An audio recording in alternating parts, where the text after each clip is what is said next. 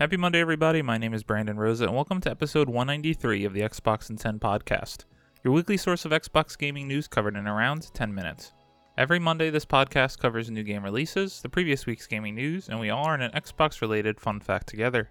The show is on YouTube and podcast services around the world, so please subscribe in your favorite and leave a review. Xboxin10.com, no numbers, is your quick source for links to all of our podcast destinations and social media profiles, which can follow at Xboxin10. To start, let's talk game releases. The big games out last week were SpongeBob SquarePants The Cosmic Shake and Age of Empires 2 Definitive Edition.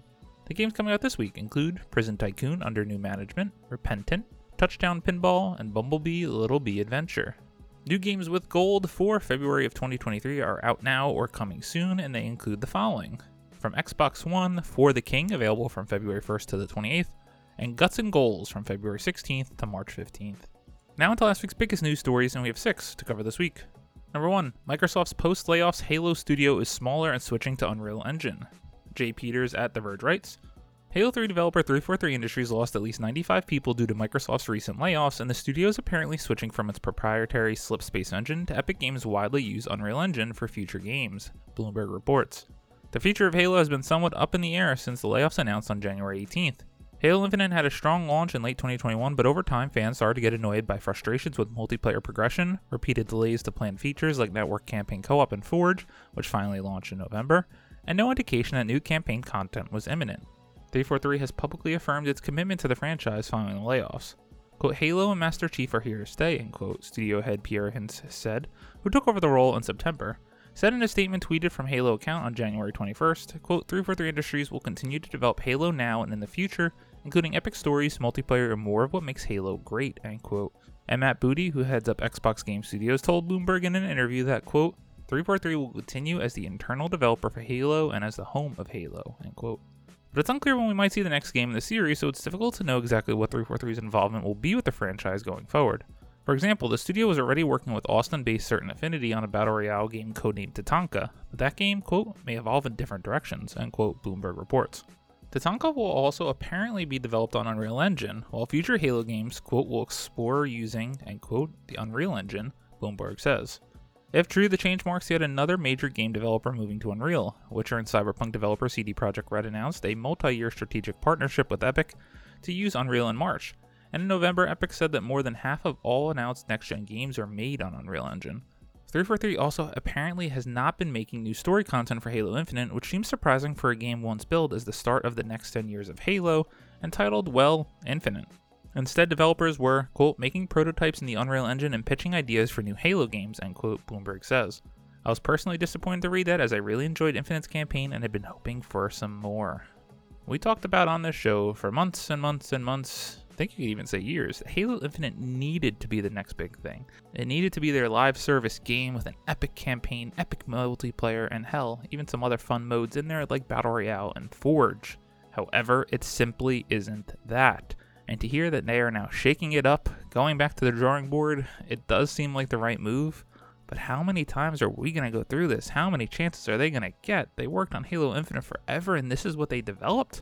I mean, great minute to minute gameplay, but what else in there? I mean, I even enjoyed the campaign, but and it is just truly, truly shocking, truly, truly disappointing. Something else needs to come be the face of Xbox and Microsoft.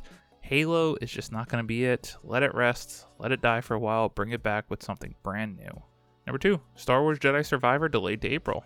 Sean Carey True Achievements writes As announced on Twitter, Star Wars Jedi Survivor has been delayed by six weeks and will now launch on April 28th instead of March 16th.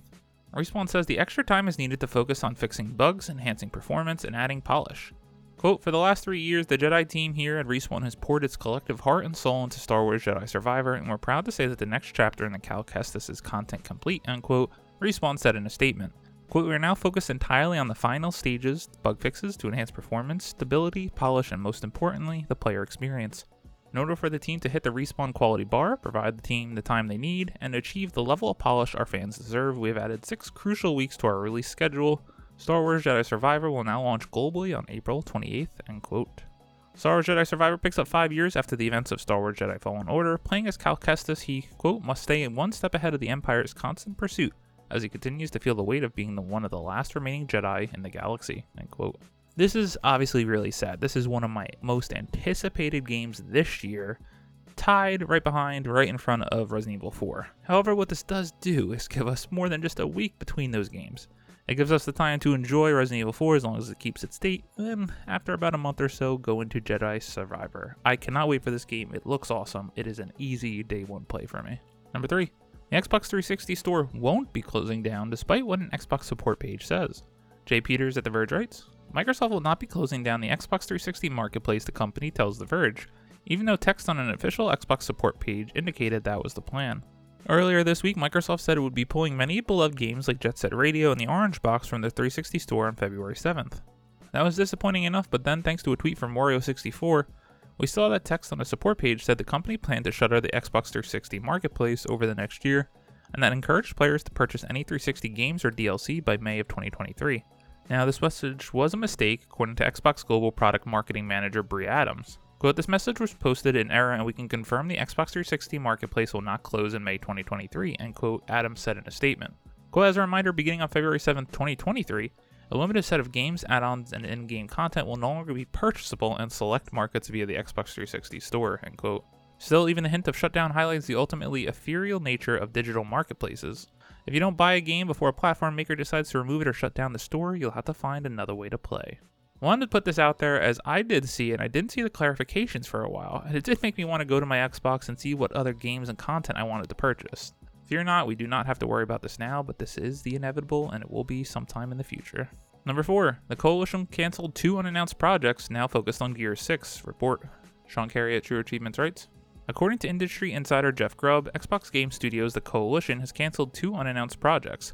One was believed to be a new IP and is now working on Gear 6. During his Game Mess morning stream, Grubb claimed that in addition to supporting development on Halo Infinite and working on the Matrix Awakens Unreal Engine 5 tech demo with Epic, the Coalition did have two projects that it was working on which have now been cancelled. Quote, they've canceled that smaller project as well as another project. So there have been two games canceled there, end quote, Grubb said. Quote, this is all reflected in the layoffs that happened at Microsoft, which did hit the Coalition a little bit. The studio is now going to move on fully to Gear 6. It has likely moved on to Gear 6 in full over the course of the last year, but definitely that will be their next game.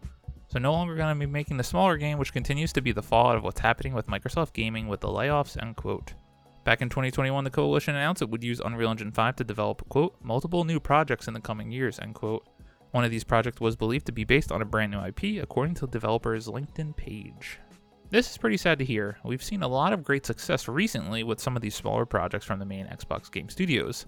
A la Pentiment from Obsidian, and now Hi Fi Rush from Tango Gameworks. There was some rumors that the Coalition was working on some type of Star Wars game. Really sad not to see that as a huge Star Wars fan and a huge Gears fan, but but now on to Gears 6, which I cannot wait for. I thought Gears 5 was excellent, built upon Gears 4, which is a very safe play, so I'm really excited to get my hands on it and see how they handle the ending of Gears 5. Number 5, secret single player Titanfall game reportedly cancelled by EA. Kat Bailey at IGN writes Electronic Arts is currently in the midst of a slew of cancellations and closures. The latest being a previously unknown project codenamed TFL or Titanfall Legends, a secret single player game set in the Titanfall and Apex Legends universe. The news was first reported by Bloomberg. Not much is known about Titanfall Legends, save that it was reportedly directed by Mohamed Alavi, who served as a designer on the Titanfall games among other projects.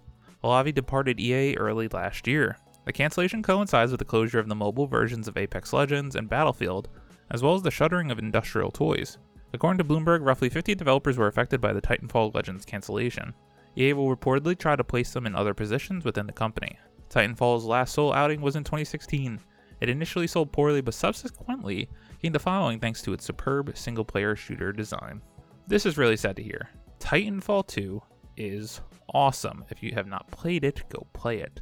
Not only is the gameplay incredible, as is the campaign.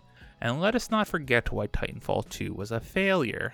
EA put that game out directly in between, and when I say in between, Battlefield came out, then Titanfall came out a week later, and Call of Duty a week after that. How could you possibly put that game in the middle of those two big games, with one of those big games being Battlefield under your own umbrella? Seriously, that might be the dumbest move in the video game industry history. Well, up there, of course. And number six, Redfall will require, quote, persistent online connection, and quote, even for solo play. Luke Albigés at True Achievements writes Redfall is just one of many titles from Xbox Game Studios and Bethesda that will be coming to Game Pass in 2023. But in somewhat disappointing news, it has been revealed that Arkane's open world shooter will be an always online game, requiring a constant internet connection even if you're playing alone. Bethesda's official Redfall FAQ has been updated since last week's Developer Direct showcase, which gave us a deep dive into the upcoming FPS, confirming you'll need to be online to play the game. Quote, a persistent online connection is required for single player and co op, end quote, it states. Although there is no reason offered for Redfall's always online nature, the FAQ also confirms that you'll need a Bethesda account linked to your Xbox gamertag in order to play the game. A short one, but I wanted to throw it in there if this is something that would be affecting your experience with Redfall. Personally, it doesn't affect me, and I'm still very excited this game, but there is a number of people out there that this might affect their experience or decision when getting the game. As always, we end our show with a fun fact about Xbox, and since we started talking about Halo, let's do a little lore fact about the Forerunners. Credit to GamesRadar.com. The Forerunners are an ancient race that battled the Flood. Tall, thin, eerily humanoid, and totally extinct, the Forerunners ran the galaxy a long, long time ago. After taking down the Precursors, the race that created them, the Forerunners enjoyed a long run of being the coolest aliens in the room. That ended when they ran into the Flood, who contested their status by attempting to eat all organic life. What? Zombies? No. The Flood are, yeah, they're essentially zombies controlled by a hive mind. The Forerunners valiantly battled them, but slowly came to realize that, as the Flood was more of a disease than a race, they'd had a hard time killing them with any traditional means. That's a sad time for Halo, but there are some good lore bits, good story pieces here and there in the franchise. I am personally a favorite of Halo Reach and Halo 2 Anniversary Edition, but hey, that's just me, and this was a fact from Halo 4. Thank you all for listening to the Xbox at 10 podcast, your weekly source of Xbox gaming news covered in around 10 minutes. If you like the show, please subscribe on your favorite podcast service, share with your friends, leave a review, and follow on all social media at Xbox in 10. This past week, I've completed yet another chapter in Resident Evil 6 with my friend in co op.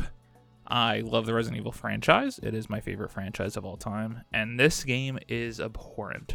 It is awful. I can't believe it sold as much as it did. I have a really strong hate with it, but we are completing it. I have to see it through, unfortunately. The other game I played was finishing GoldenEye 007, at least on the agent difficulty. I'm now going through on the highest difficulty to unlock the last two stages and beat everything in the game. Am I going to get all the gamer score on this? Unlikely, but I'm enjoying my time with it. It's pure nostalgia. It is also purely awful. My name is Baron Rosa. You can follow me on Xbox at Brosa93. Hope you all have a great week, stay safe, and keep on gaming.